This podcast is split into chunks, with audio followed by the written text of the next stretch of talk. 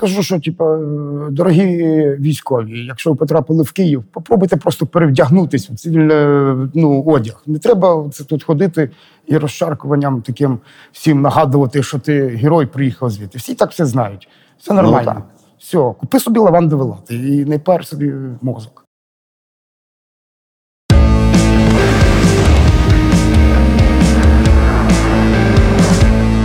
Вітаю! Я Іван Семисюк. І це інструкція війна на каналі Антропологія, світоглядне шоу про українські ідентичності під час війни.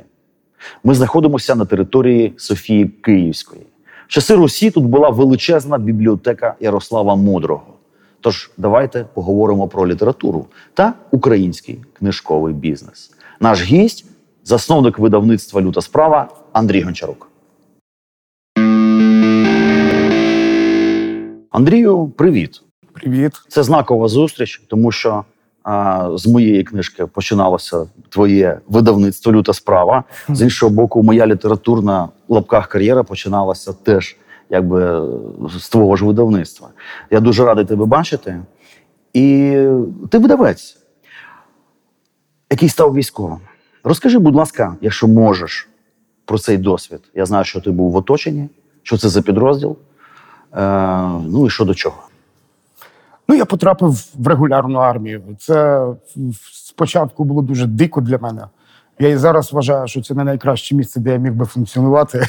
я ненавиджу такі взагалі якісь конгломерації, там, де е, ти обмежений у своїх бажаннях і у якихось творчих поривах і так далі.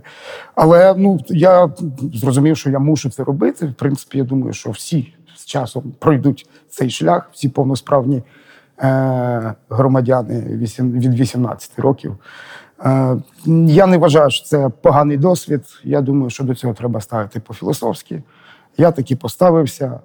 Я потрапив в армію на самому початку е, вторгнення. Тобто,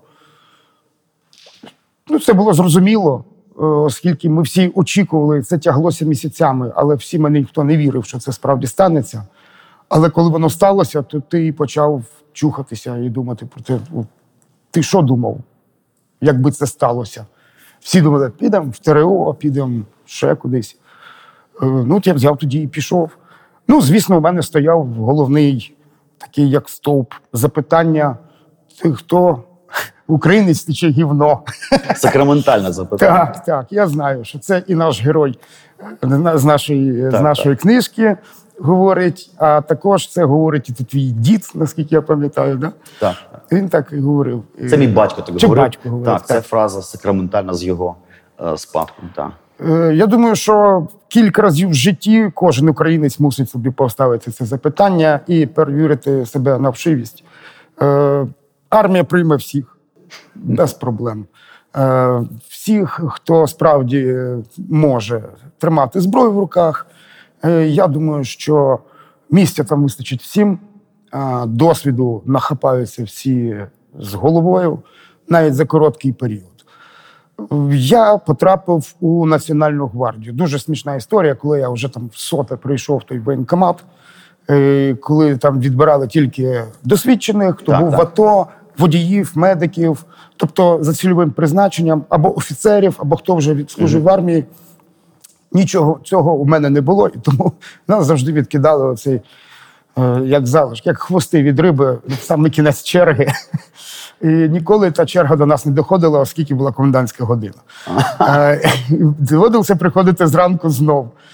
Ем, І вже е, і мій брат вже приїхав. Він був на Канарах, як почалася ця війна.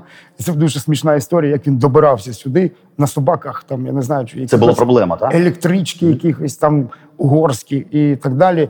Е, Все ж таки він дібрався. Ми з ним потрапили знову вже разом в воєнкомат, і нас тут же відразу прийняли. І сказали: все, завтра приходьте. Ми завтра прийшли. Нас посадовили в автобус, всіх, кого відібрали, побажали повертатися з перемогою. І відправився цей автобус, об'їхав невеличке коло на площі Печерській, і прямо через дорогу від військкомата висадив нас в частині. Тобто ми могли б і пішки перейти, але ну це якась така традиція воєнна. Так, так, так. А у тебе був вибір ставати розвідником, ким ти є, так? Наскільки я Так. розумію, чи Так. кимось іншим? Там дивись, така історія. Всі вештуються по частині до тих пір, поки він не визначиться людина. Ага. Тобто, все, в принципі, має бути за згоди. Е, приходить, так би мовити, людина і каже: треба 30 там, чоловік в бойову частину. Відразу не в бойову частину, в бойовий підрозділ. Хто готовий, хто може, хто знає, хто зброю колись тримав. Е, треба когось там на об'єкти, це охороняти об'єкти. А тоді в Києві охороняти воєнні об'єкти, ну, в, в, в, в такі секретні Ну так, так. Це теж, в принципі, було ну, дещо е, небезпечно, будемо казати, бо в той момент під Києвом бахкало, всі це чули і всі знали. І прилітали ракети, і на наші об'єкти, до речі, теж прилітали ракети. Ем, але ходити і охороняти там, забор, мішок з піском. Ну, нас, коротше, ми там щось зо два тижні потовклися, і знову ж приїхав вже прямо на наш об'єкт людина, яка сказала: я психолог, я готовий ем, відбирати людей, які готові на дещо більше, ніж е, е, охороняти рядовий пісок. ну, нас відібрали. І все. І ми потрапили на полігон. І ми потрапили в підрозділ, який називається Окремий взвод. Перевели в інший батальйон специфічний. І ми поїхали на Донбас е, разом з батальйоном Кульчицького. Це, ви знаєте, це бойовий батальйон, Так, так, який від 14 року. Легендарний. Так. Е, він створений із майданівців е, в 2014 році. І е, от з тих пір він з тої пори він знаходиться в гарячих точках, будемо казати. Це Донбас. Ну і у нас ця територія розширилася гарячих точок. Тому зараз вони ну, в Харківській області, я знаю, є і так далі. Отак я потрапив. Андрію, слухай, Так. оця от е, міфічна, міфічне лавандове латте. Тобто це питання мирного Києва. Та коли ти е, звідти з війни потрапляєш в мирний Київ, і оце відчуття, що то може громадяни з розслаблені якості. Може, як ти це сприймаєш? Я кажу, що типа, е, дорогі військові, якщо ви потрапили в Київ, попробуйте просто перевдягнутись в цивільний ну, одяг. Не треба це тут ходити і розшаркуванням таким всім нагадувати, що ти герой приїхав звідти. Всі так все знають. Все нормально. так. все, купи собі лавандове лати і не пар собі мозок. Ну да, да, дуже прагматична відповідь. Слухай, але менше з тим, ти залишився видавцем. Та і Так. е, люта справа, вона лютує далі. е, Бізнес продовжується. Е, Як ти з цим ну даєш раду? І що з бюджетом? Тому що наскільки я розумію, напевно, заробітки лютої справи йдуть ну значною мірою на підрозділ. Так? Незначною мірою, а цілком. Всі, Це да? все ж. Ну так, це мій бізнес, це мої гроші. Я їх куди хочу витрачаю. Тобто це Доводиться і бюджет Нацгвардії водночас.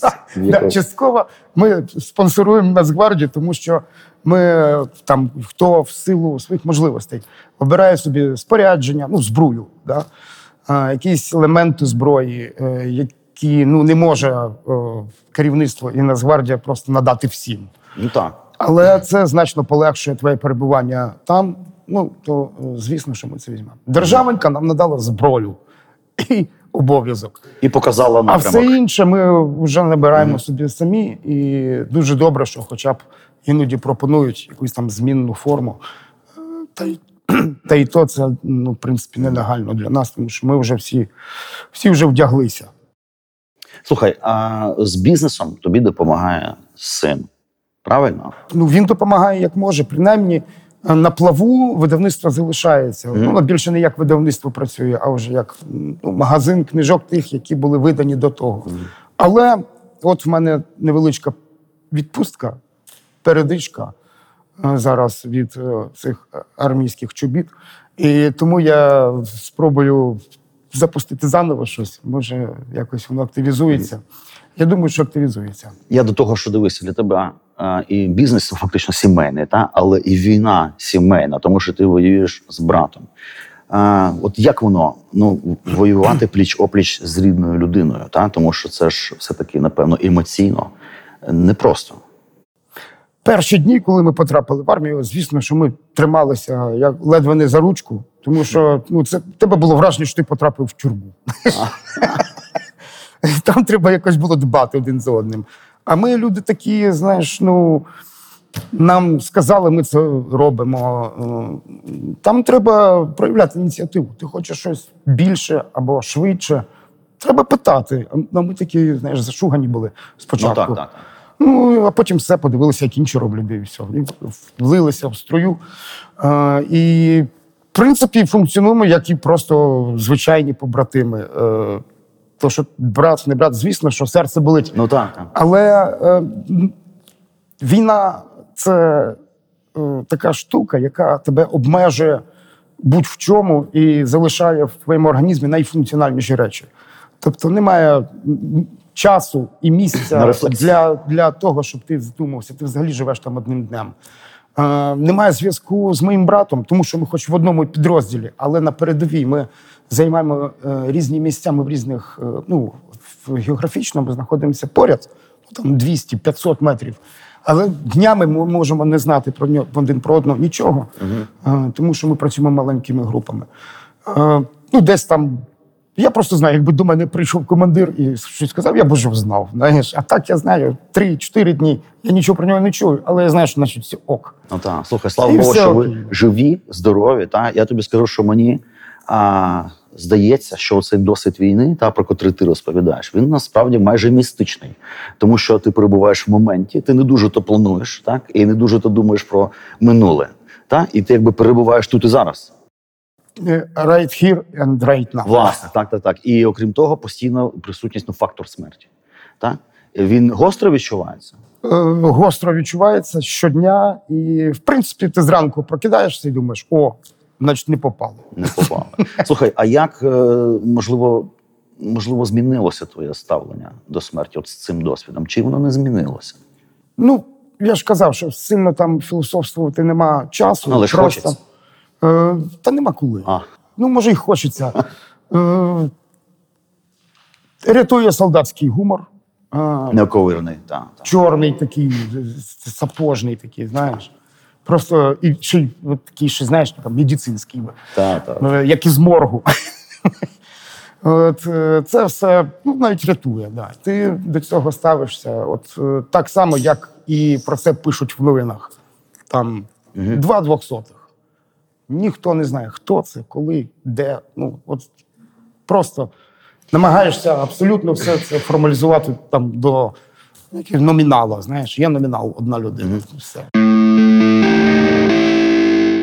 Андрію, Так. рубрика Річ, ти знаєш про неї. Кожен гість нашої програми, ну майже кожен, приносить з собою щось, якийсь предмет, який ми можемо обсудити, обговорити. Щось пов'язане з війною або взагалі е, ну, з моментом, так, в котрому ми знаходимося. Щось таке або важливе, або знакове для гостя. Що приніс ти? Ми вже про це говорили, що там ми знаходимося от прямо сьогодні і прямо зараз. Ніхто не думає про минуле, можливо, просто згадує іноді. І ніхто не думає про завтрашнє. Е, І тому е, для мене найцінніше те, що є завжди зі мною. Тобто, навіть коли ми виходили з оточення, я перевіряв три речі: Які? телефон, Так. гаманець, в якому мій паспорт, і запальничка. У мене є запальничка, коли, яку мені подарував ну, подарунок друга.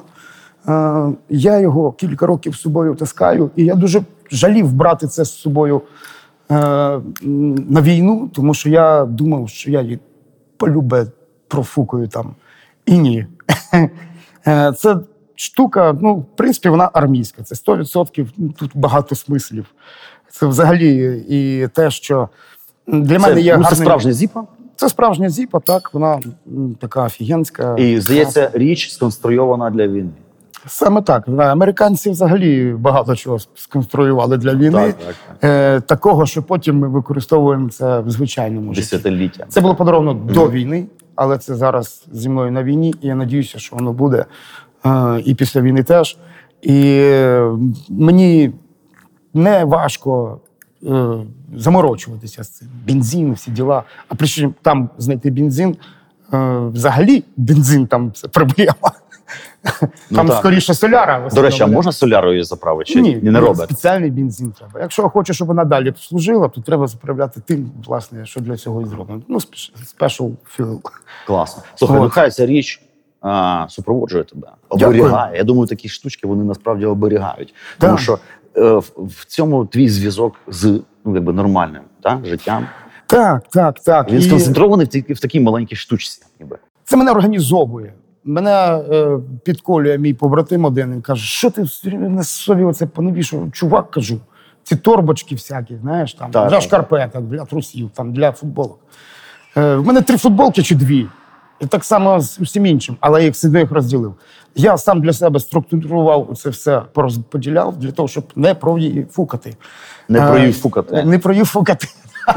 Тому що я боюся завжди щось е, втратити. Гранату ні, пофіг. Це таке, що там лежить скрізь на кожному кроці. Ну так. Е, а от деякі речі чомусь от, от шкода було би загубити от деякі такі моменти. У мене ще декілька речей є. Це моя кепка, яку мені подарував ріфмастер Ну, е, до, до війни. І в мене є ще складений такий просто жорстокий ніж, просто офігенний, який мені подарував ще один типу, морський піхотик е, Денис Кулаков. Е, і ці речі зі мною теж.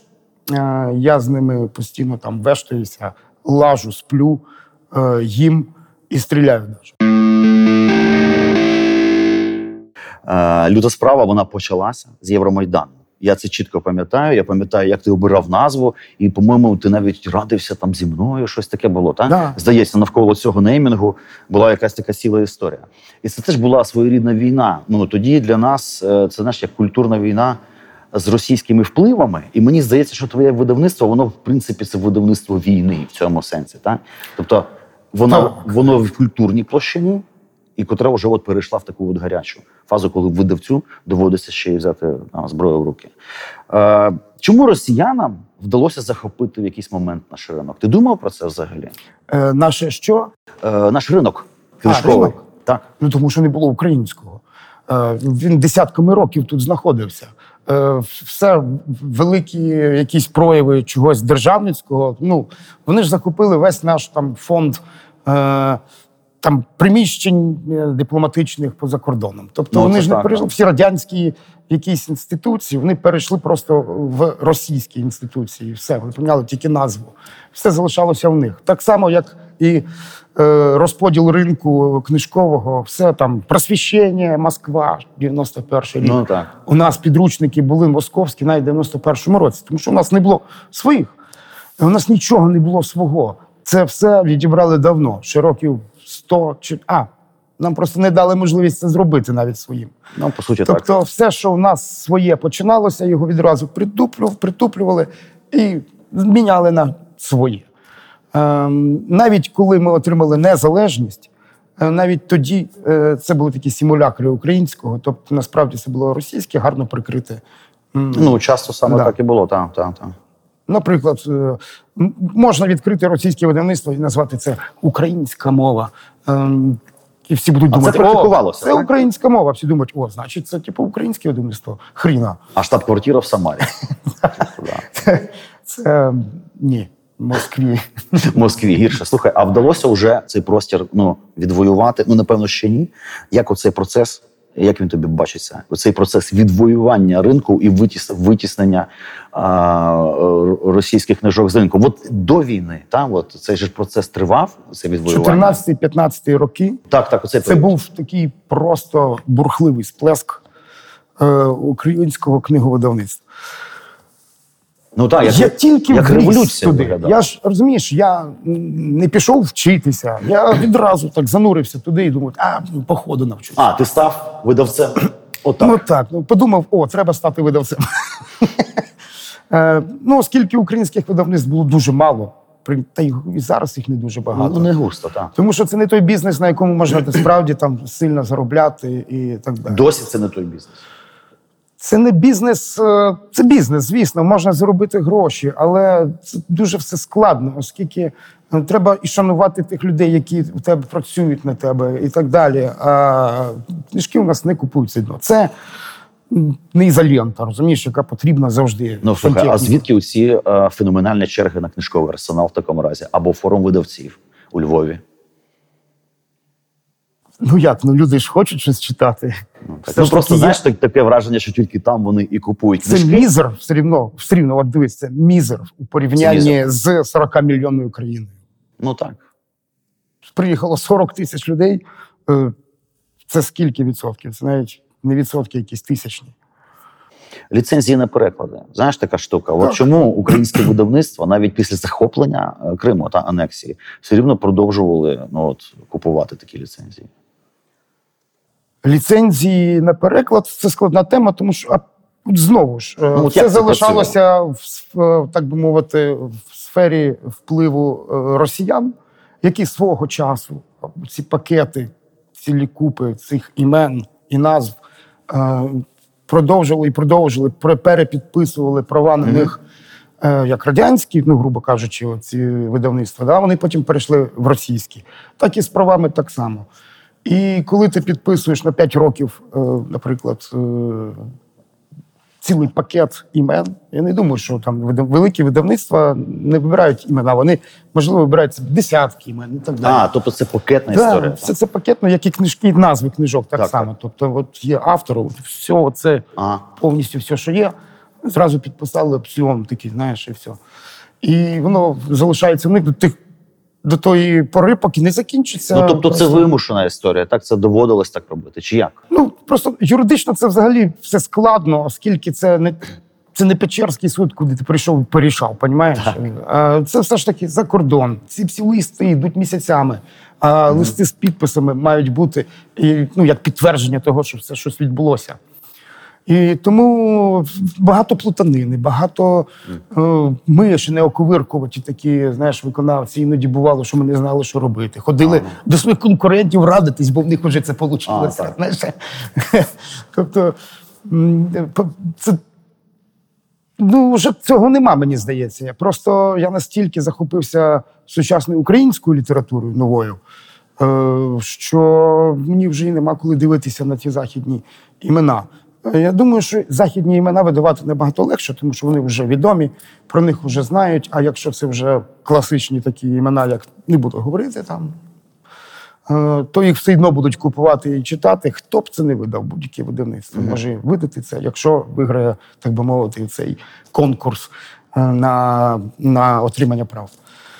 Тому я не переймаюся цим. У нас дуже багато талановитих перекладачів. Скоро ми перекладемо все, і вже не буде у нас цього такого. Ну, як це слово забув називається? Я не знаю, яке слово ти забув. Я забув якесь слово. Дефіциту Так. на читання. З часом просто ми наберемо обертів.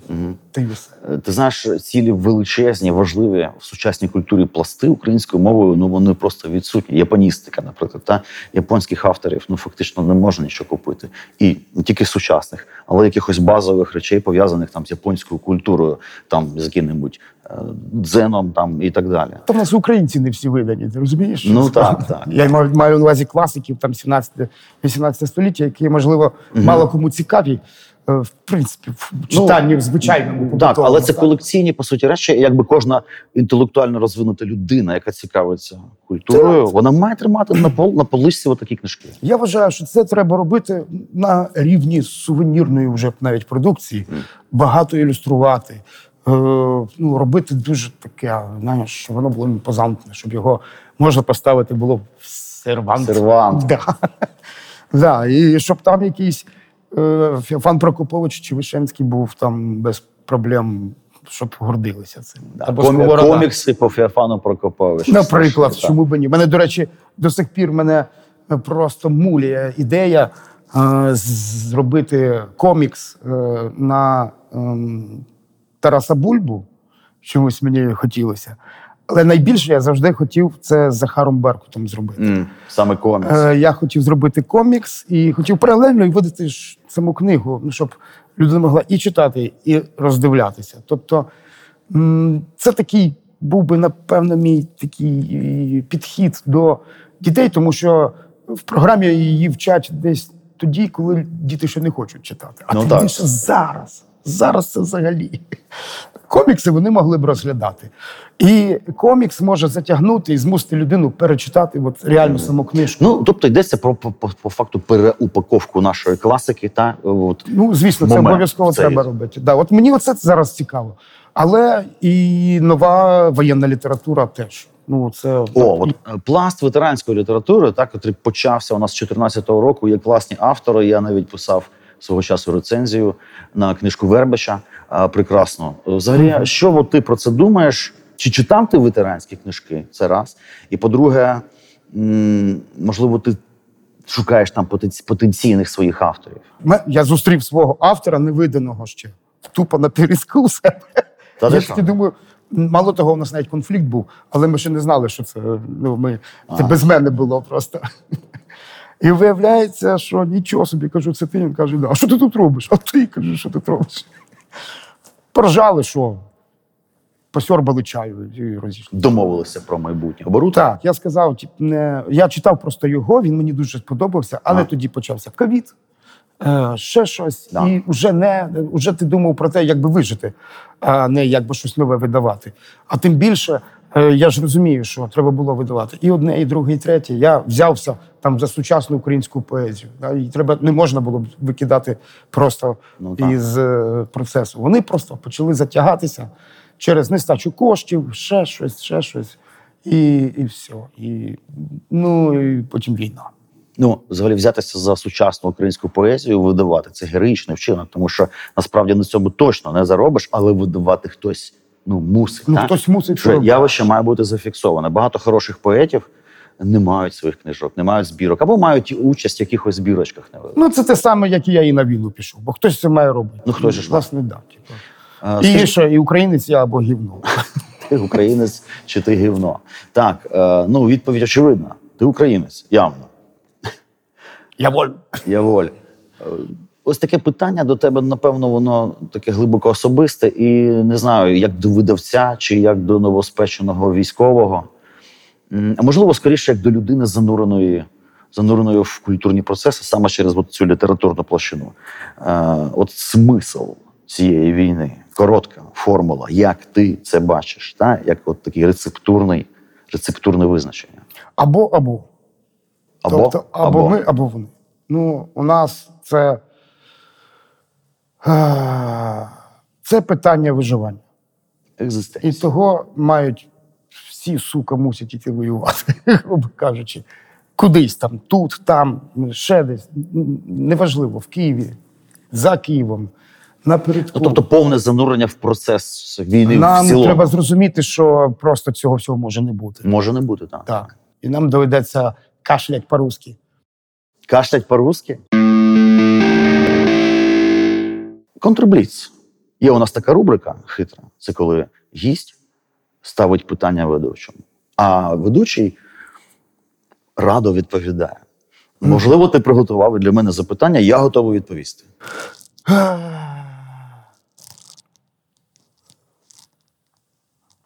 Це ж виріжуть потім, да, цю дірку. Та кажи.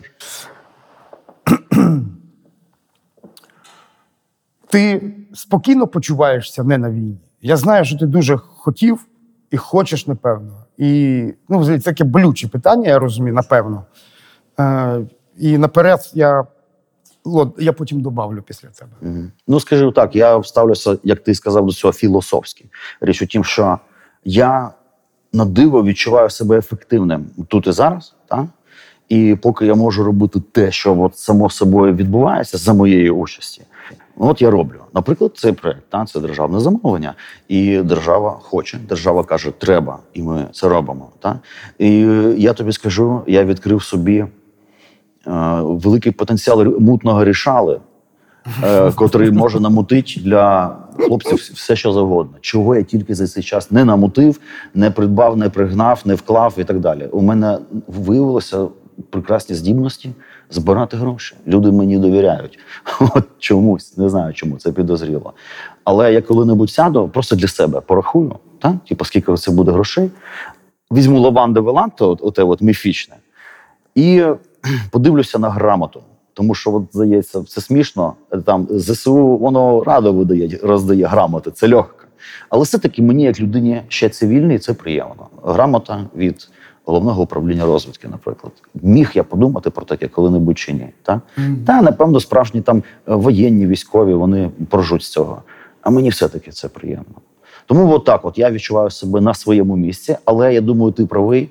Ти сам про це сказав, що ймовірно, ну просто більшість з нас пройдуть через ЗСУ, через Нацгвардію, так чи інакше. Тому всьому свій час і все. Тому я і не поспішаю. Ви дивитеся інструкція війна на каналі Антропологія, і ми продовжуємо розмову з видавцем, лютим видавцем Андрієм Гончаруком. Спершу був ковід. Ти пам'ятаєш, яка це була мощніша трагедія? Це дійсно так значною мірою було. Вона зупинила багато чого, бізнес, наше життя, і ми зупинилися. Потім війна. Оці всі, ну, типу, серйозні кризи одна за одною. Вони взагалі, як сказати, ну це ризик для українського книжкового бізнесу чи ні? Чи він подолає це все в будь-якому разі? Наскільки книжковий бізнес взагалі постраждав?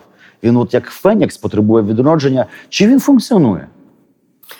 Ну, я не знаю, з чим це можна порівняти. Ну, можливо, з якимось будяком, який росте, ти його лупанув, знаєш, воно типу, відпало, відсохло, подивиш, ну все, конець, хрена, воно А. знову росте. Я думаю, що це от таким чином. Е, Тут не треба е, е, розцінювати, оцінювати це все роками. Я би це все оцінював поколіннями. Це все питання, які ну воно заміщає інше, а інше воно відсихає і відкидається. Воно мусить проти. У нас дуже багато перепон, е, які залишилися нам у спадок від е, радянщини і від Росії, як не крути. Ну, так. Тому що вона пустила оці метастазні коріння сюди дуже глибоко, і це все треба пережити, поки воно відсохне і відпаде. Е, І на, це, на цьому місці, звісно, з'явиться вже наше. Не може бути щоб в одному місці росли дві квітки, розумієш? Ну так, які але- б вони не були. Е, знаєш, навіть такий суто, ну здавалося б, технічний момент. Харків, котрий постійно під обстрілами, а це ж е, столиця поліграфії, так? значною мірою. Так саме в Харкові друкуються, там якісь підрядники, які привозили папери, там Склади паперів там. Це якось вплинуло взагалі на обстановку. Ну, я знаю, що я дуже мало зараз цим цікавився, на жаль. Але в мене буде час підняти всі зв'язки, контакти і розізнати і оцінити ситуацію. Але я знаю, що багато складів книжкових, інших видавництв е, вони були пошкоджені, спалені. Е, Я думаю, що була проблема все ж таки е, і з папером. Ну, що папір горить, що найлегше. Найлегше, що може горіти, це папір. Е, Я думаю, що напевно вони все ж таки, оці промзони, вони були в першу чергу обстріляні. І тому, ну що, я думаю, що вони відновляться все одно, нічого страшного. Ну тобто, столиця поліграфії не переїде в якесь інше місто. Скоріше за все, Харків ні, так ні, і ні. залишиться. Харків залишиться Харковом. Е, Я думаю, що і видавництво там і залишиться. Хоч вони всі трохи в екзилі, дехто, може, вони десь хто на Київ, хто на Львів переїхали, але це все тимчасово. Тому що рано чи пізно люди повертаються в домівки, вони вертаються до себе додому. І бізнеси теж повернуться. Андрію, Так. от е, практичне питання насправді саме як до видавця. Що би ти порадив українцю, який хоче відкрити видавництво взагалі? Е, ну скажімо так, е, яких помилок уникнути? Може, може краще барбершоп. Барбершоп це найкраща да, пропозиція для українця. Ні, ну серйозно. Я жартую. Е, ой, та треба не бздіти просто і все. І мільйон доларів треба мати. Мільйон? Ну, я думаю, що так. Тоді все буде безпроблемно, швидко, нормально. Це дуже мало. Але ж ти не мав Це дуже ні. У мене і тисячі не було. Бачиш, а ти кажеш Я мільйон. просто дуже вчасно, в той момент, коли треба це зробив.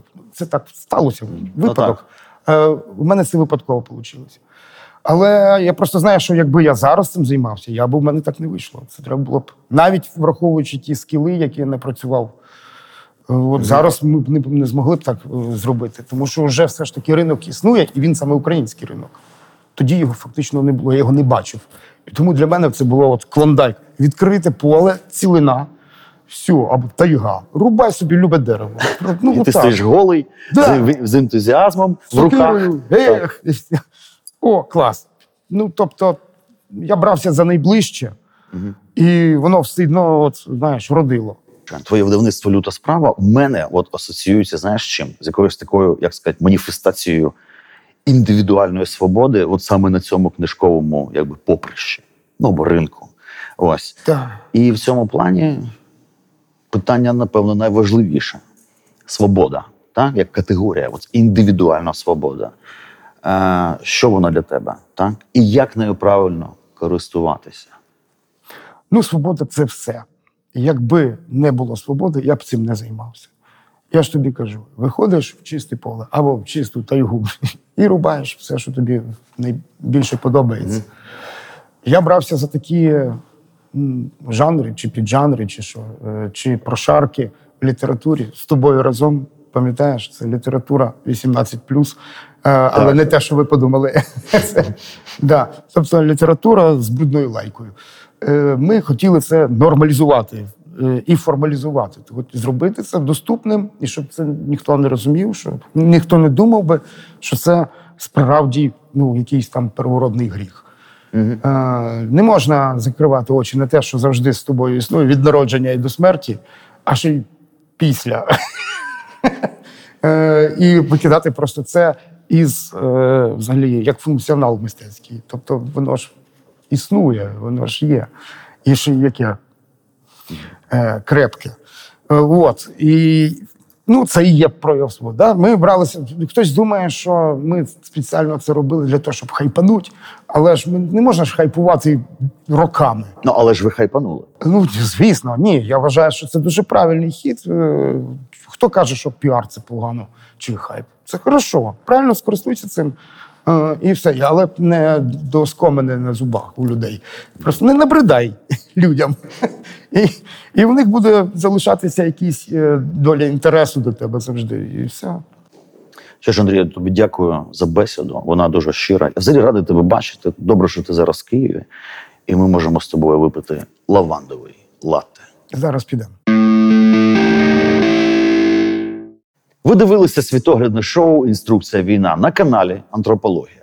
Зараз вам треба поставити лайк, натиснути на дзвіночок і підписатися на всі наші соцмережі.